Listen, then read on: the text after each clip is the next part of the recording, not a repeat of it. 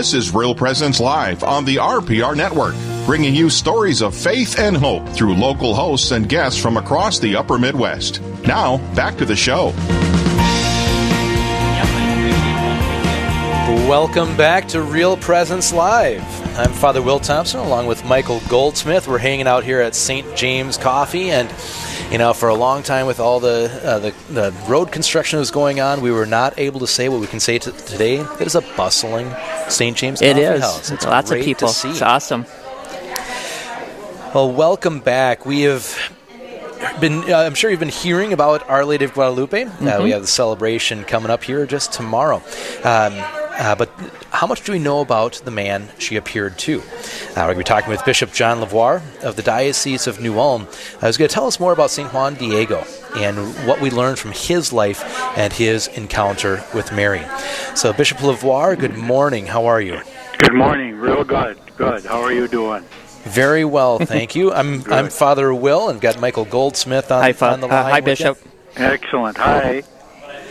So, Bishop, tomorrow is the feast of Our Lady of Guadalupe. Uh, could you tell us a little bit about the significance uh, of this feast day?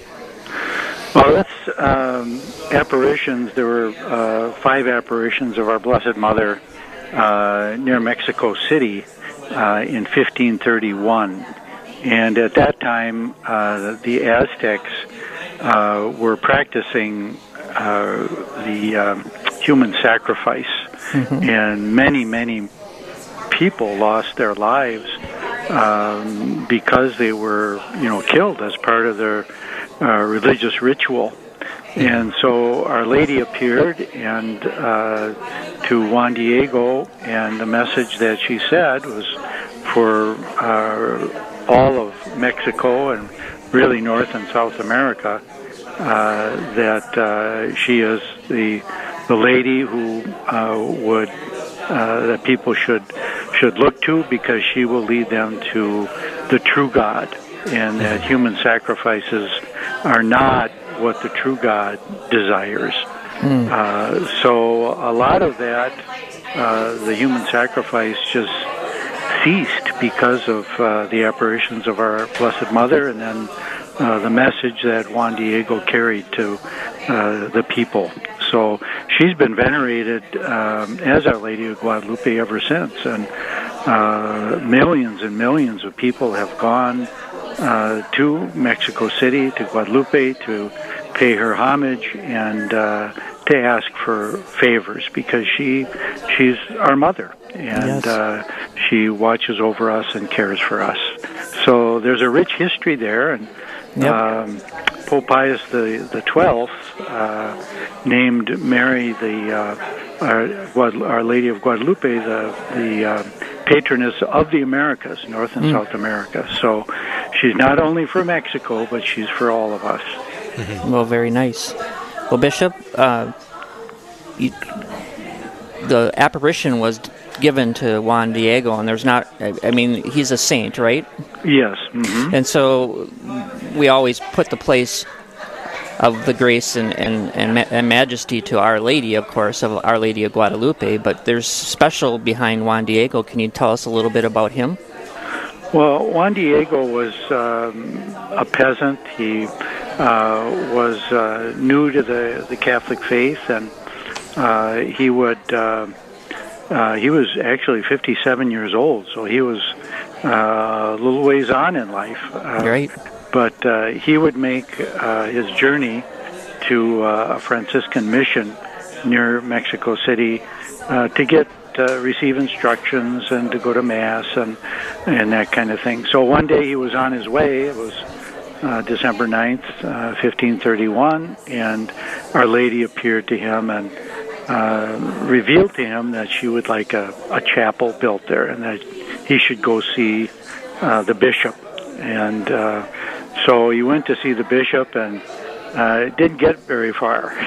uh, you know, bishops tend to be skeptical. So Is that right? What? That doesn't that doesn't that doesn't happen, does they're it? terrible. They're terrible. Oh, Uh, and uh, so he went back then and and told her, you know, that uh, nothing, you know, the bishop wasn't wasn't open to to this, and uh, so she told him to come back the, the next day and uh, go to the bishop again. So he went again, and the bishop, uh, you know, said, well, he was a little more amenable, and he said, if, if there's some kind of sign that you could give me. So, mm-hmm. so Juan Diego went back, reported to the Blessed Mother uh, that the bishop wanted a sign, and Mary said, well, come come back tomorrow. And so he was going to come back, but his uncle got sick and was near death. So uh, Juan Diego decided to, you know, get a priest uh, for the the uh, sacrament of the sick, and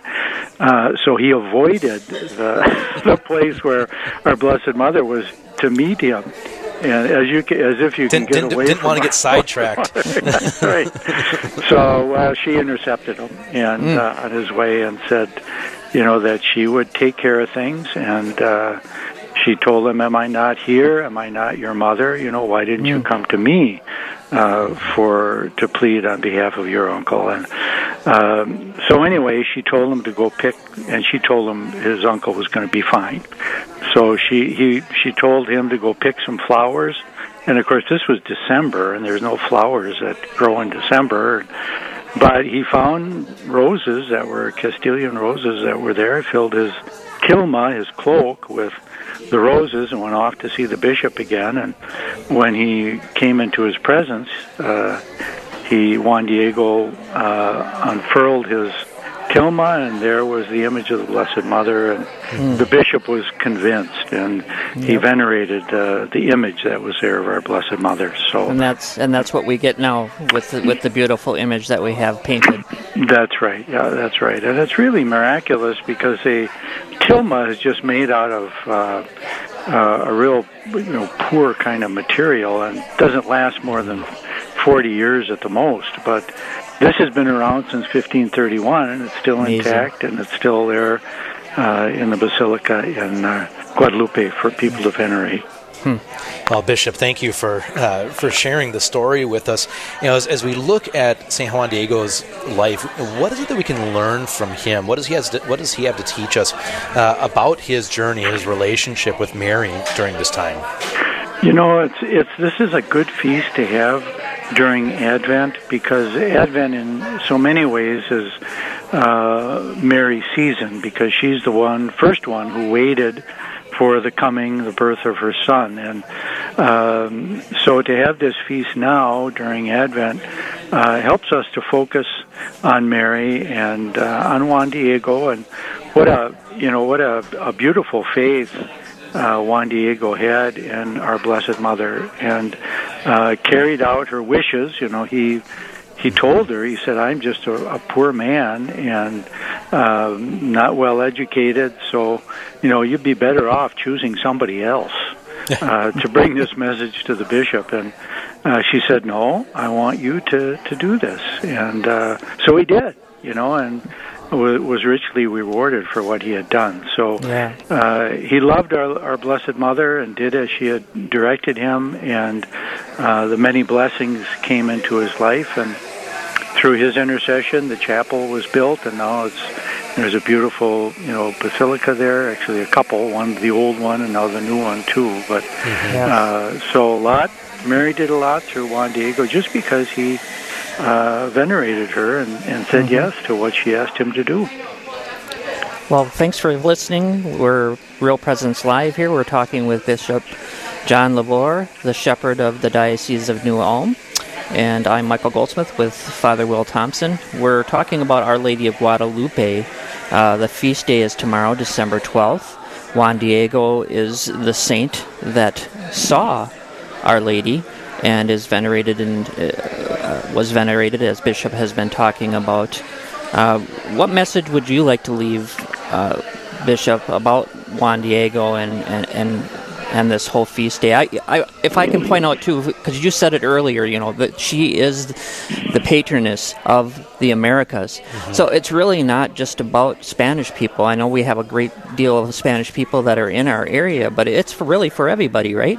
It is, yeah. It's for everybody. She's the the mother of the Americas, and uh, I think what we can learn from Juan Diego and his relationship to Mary is what Mary said to him, "Am I not here? Am I uh, I who am your mother?" And um, she always leads us to Christ, and she always uh, points us to her Son and makes our relationship with Him uh, more uh, beautiful, more fruitful. Um, but uh, to go to her uh, as Juan Diego did and discover the, the beauty of our, our Catholic faith. And uh, again, that's, you know, she leads us to Jesus and uh, the beauty of the, the faith that we have. Hmm. Now, Bishop, do you have the opportunity to uh, celebrate uh, th- this feast anywhere tomorrow? You know, I, I, I was scheduled to have this feast at one of our Spanish uh, sites here in the diocese, but things got kind of mixed up, and uh, so I'm going to go to that parish uh, this coming Sunday. It won't be Guadalupe, but it'll be mm-hmm. uh, the third Sunday of Advent, and but I'll celebrate with the Hispanic community and uh, you know talk to them about their devotion to our Blessed Mother at uh, Guadalupe. That's mm-hmm. great. So, so in in, in pre- previous celebrations, what what is what are some of the highlights for you uh, when, when, when you celebrate Our Lady of Guadalupe? You know, just to see the devotion of the people, and uh, usually they have, you know, a ceremony that is part of their devotion to our Blessed Mother, and carrying the, you know, the image of Our Lady of Guadalupe, and uh, they have what they call matachina dancers, and mm-hmm. they they um, reenact the story of Guadalupe, and uh, with the, you know, with the uh, serpent and you know how mm-hmm. Mary conquered the devil and uh, brought you know life to the people rather than death.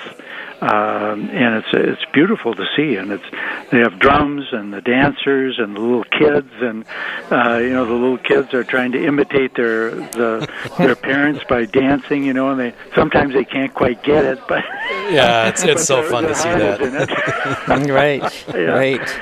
So, but just just be part of that devotion is uh, is a beautiful thing.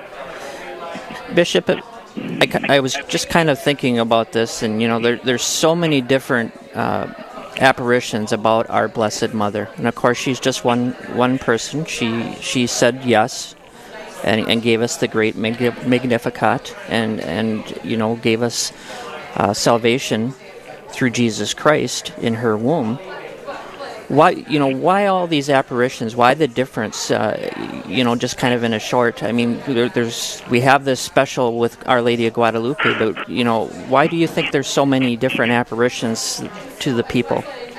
Well i think it shows that our blessed mother cares for us and she never gives up on us.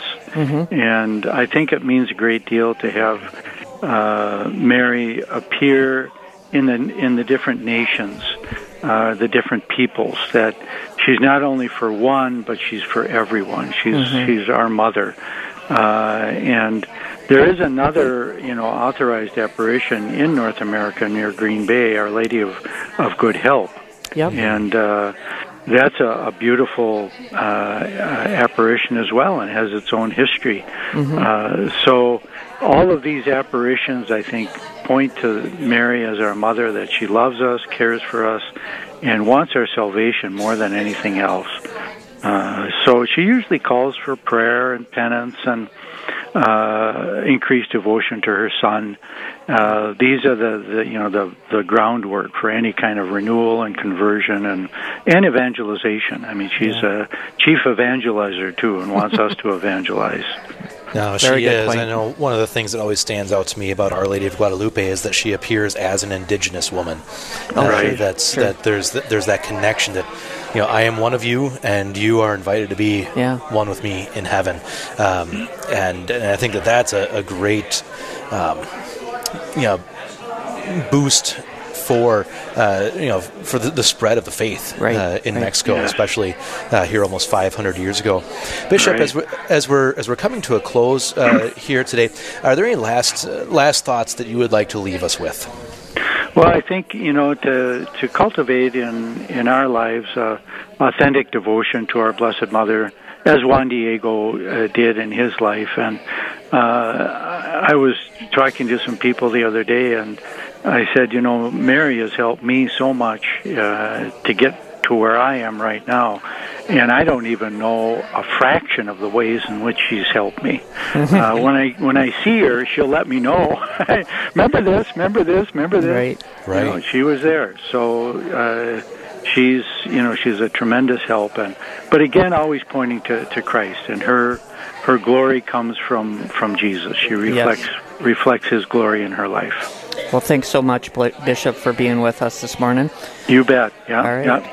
Glad coming- to be here. Keep Got up the good work. Thanks, Bishop. Coming okay. up Coming Bye up now. next, we're on the road for the 10 minute tour. Later in the show, perpetual adoration has become very important, and we'll hear about this mission with Tom Austin in Winona, Rochester area. We're broadcasting live from St. James Coffee in Rochester, Minnesota. I'm Michael Goldsmith. I'm Father Will Thompson. We'll be right back after the break. This is Real Presence Live, where the focus is not on the evil around us, but on conversion and mercy through the good news that is always good. We're local, engaging, and live on the Real Presence Radio Network.